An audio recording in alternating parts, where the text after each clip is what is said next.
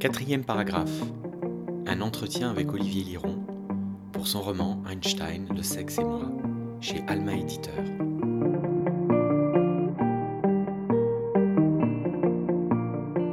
À la lecture de votre livre, on rit beaucoup, on pleure beaucoup, parfois euh, les deux à la fois. Est-ce que l'humour est une méthode de vie? Euh, Il y a beaucoup d'humour dans le livre. Euh, je crois que ça permet de la distance euh, euh, avec ma propre histoire. Et du coup, en mettant la distance avec, avec ma propre histoire, ça permet de la, la rendre recevable, intelligible, agréable aussi, pas, négligeable, pour, pour le- les lecteurs et les lectrices. Donc cet, humour euh, permet, je crois, euh, bah, c'est un léger décalage euh, qui permet, je crois, donc, qui, a cette fonction de, de, de, de, mettre une distance avec, avec ce qu'on a vécu pour pouvoir le partager. Et puis au fond, je crois que j'en parlais un peu tout à l'heure, c'est une façon d'être aussi, effectivement. C'est une façon d'être, c'est une façon d'être dans la joie en fait. Je manie beaucoup l'humour dans le roman et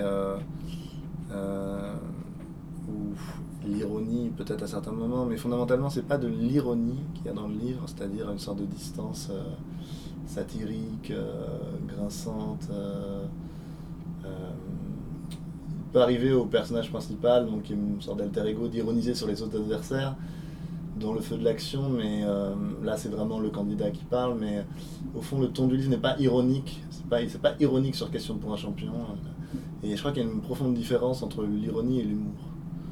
Euh, l'ironie est une forme de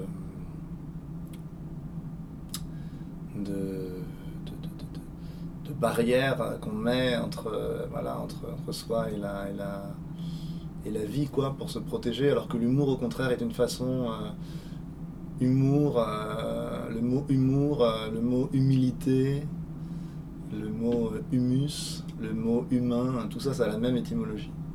Et je crois beaucoup à ça. Je crois que l'humour, c'est l'acceptation de soi en fait. C'est l'acceptation, c'est ce que raconte le livre, des limites d'un être. Il a beau tout savoir sur tout, cet être-là, euh, comme chacun de nous, il a des limites en fait, qui sont, euh, en l'occurrence, son sa difficulté à gérer ses émotions, sa difficulté à, entrer en contact avec les autres. Et donc l'humour, fondamentalement, est une forme d'acceptation de nos limites.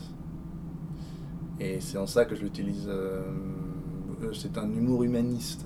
C'est un gros mot pour beaucoup, mais pour moi c'est ça. C'est un humour humaniste, c'est-à-dire c'est à travers cet humour, c'est l'acceptation bah, de tout ce qu'on, de, de nos ratés, de nos faiblesses, de nos folies, de nos, euh, dans une démarche d'acceptation et pas de dérision. Donc je crois que l'humour, c'est, effectivement une méthode de vie au-delà de, de- d'un procédé que j'utilise dans le roman, euh, au-delà de quelque chose qui caractérise mon écriture, sans doute.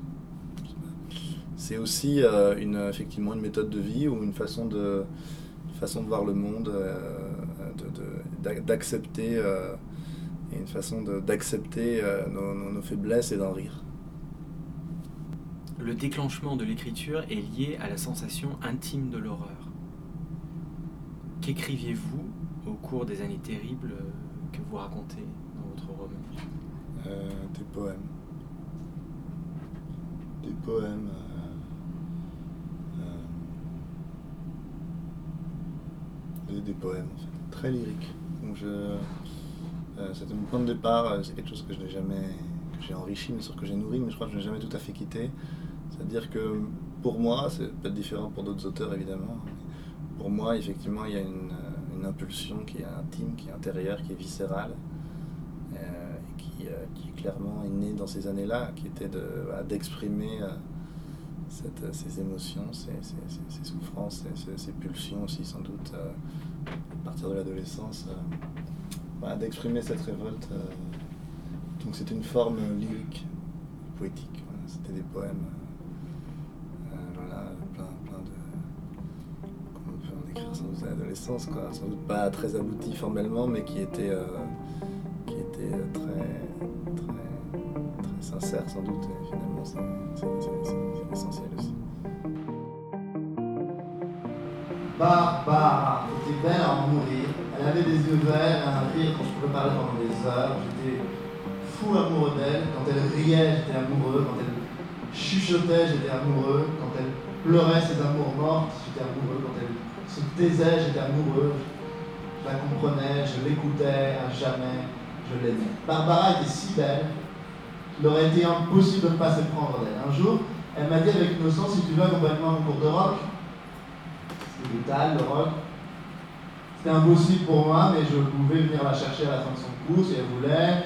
À côté des Tuileries, nous avons marché dans les rues, nous nous sommes assis sur un banc, je voulais l'embrasser sur le, sur le banc. J'attendais qu'on mange une glace chez Amorino. Je choisis pistache et stracciatella ou citron vert et je l'embrasse. Avant ou après la pistache, un dilemme plus profond que toute la philosophie des présocratiques grecs. J'aurais simplement voulu lui dire quelques mots, mais il y avait eu le silence quand j'ouvrais la bouche. J'aurais voulu lui dire qu'il y a des choses que je ne comprenais pas, que je ne savais pas moi-même. J'aurais voulu lui dire que je ne savais pas ce que j'étais, que je ne savais pas qui j'étais. J'aurais voulu lui avouer des choses dont je n'avais jamais parlé. J'aurais voulu lui dire que j'avais coupé les ponts avec ma famille, que j'avais besoin d'aide, que j'aurais aimé lui parler, juste lui parler, j'aurais voulu lui dire que je me sentais seul et que je me sentais abandonné, j'aurais voulu lui dire que j'avais grandi dans un monde qui était pour moi ultra violent, j'aurais voulu lui dire qu'autour de moi j'ai trouvé le monde euh, si fou, si fou, j'aurais voulu lui dire que je ne m'accordais pas le droit d'être moi-même.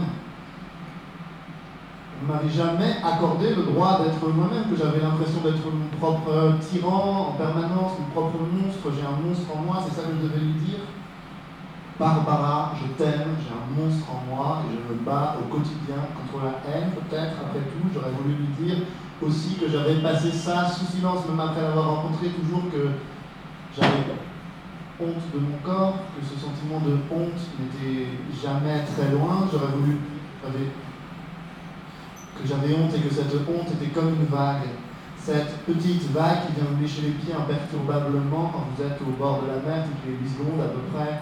8 secondes comme le temps qu'il faut pour répondre à la question pour un champion lors de la dernière manche. J'avais honte.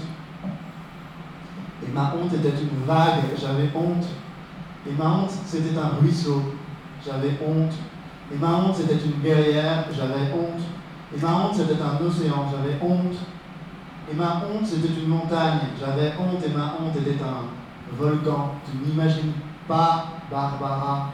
En fait, ma vie, c'était ça. Ma vie, c'était ce sentiment, la honte. Pour moi, il était normal d'avoir honte comme ça de son corps. La honte, pour moi, était normale comme le vent.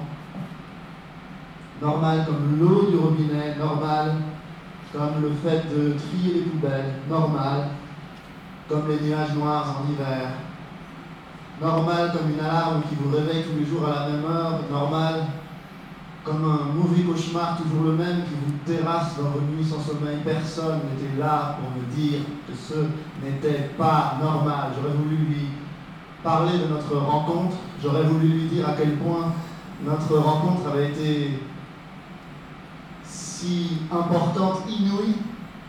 Pour moi, j'aurais voulu lui dire que jusqu'à ce que je la rencontre, je m'étais résigné en toute sérénité à mourir puceau sans amour, sans chaleur, rien d'autre que la verticalité solitaire de la présence sacrée des choses. J'aurais voulu lui dire qu'avec elle tout changeait.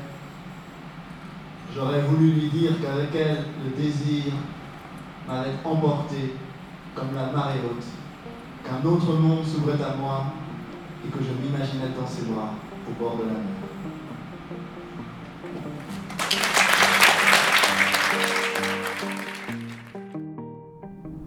Qu'est-ce que le buto vous a appris sur vous-même? Alors le buto, donc euh, cette expérience de découverte de la danse donc par le buto que je raconte à la fin du livre, c'est euh, ça m'a je crois connecté à mon corps. Ou plutôt, on dit souvent cette expression, on ne sait pas toujours ce que ça veut dire. Euh, plutôt ça, il y a d'ailleurs une phrase que m'a dit cette professeure de danse, elle m'a dit euh, le haut et le bas de ton corps ne sont pas connectés. J'étais connecté à mon corps parce que quand on est à question pour un champion, c'est extrêmement physique.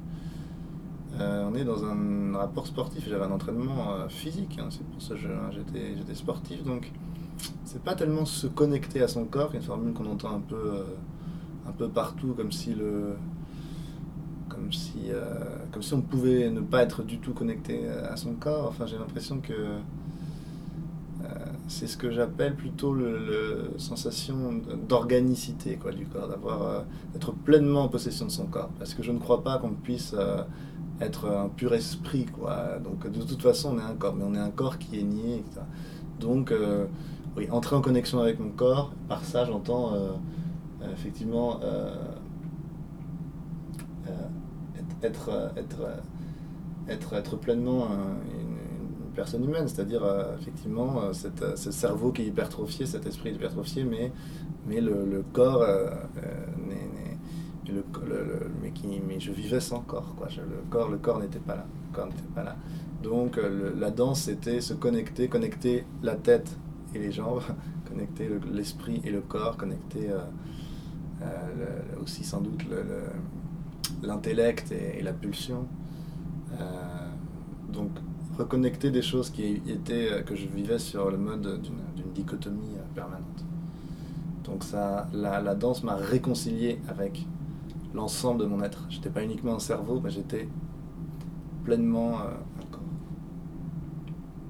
Et pour terminer, est-ce que pouvez nous parler de la pièce que vous avez écrite, La vraie vie d'Olivier Liron? Alors ce spectacle, a une histoire assez incroyable. Euh, c'est un spectacle que je n'ai pas écrit tout seul. C'est un spectacle que j'ai euh, imaginé et, conçu avec euh, deux amis, Douglas Growells, qui est le metteur en scène du spectacle et avec qui vraiment on a de A à Z échafaudé cette, euh, ce spectacle, hein, qu'on construit ce spectacle. Et euh, Émilie Flamand, euh, qui est comédienne, qui est actrice. Donc avec, avec Douglas Borwell et Émilie Flamand, on a, imaginé ce spectacle. Et qui est une forme là de- d'autoportrait, mais sur scène. Donc il y a des textes euh, qui se rapprochent beaucoup du deuxième roman, euh, L'expérience de question de point champion, qui est un point de départ. Il y a des textes qui vont se rapprocher aussi du premier roman, euh, Dans un tome d'or, de l'amour.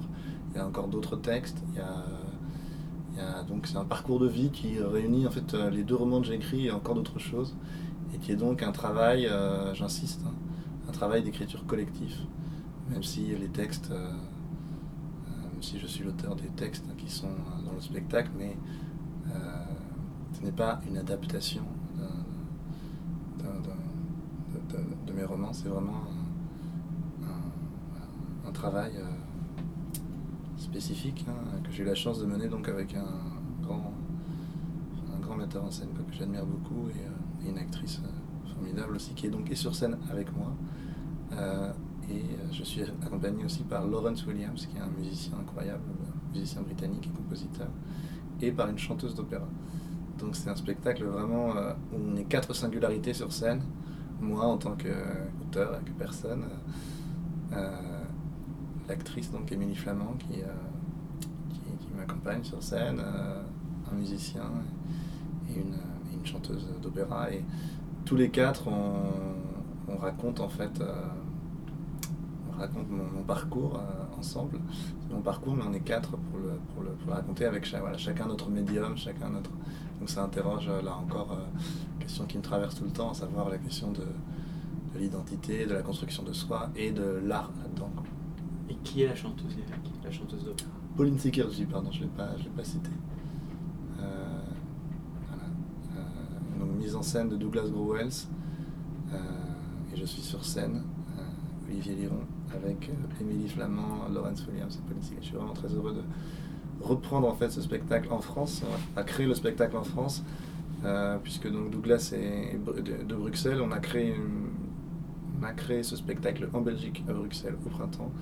Et là, on le crée euh, en France, à Paris d'abord, c'est euh, 10, 11 et 12 octobre. Et euh, ensuite en tournée, j'espère, euh, un peu partout en France. Merci beaucoup Olivier. Ouais, bah merci, Jérôme.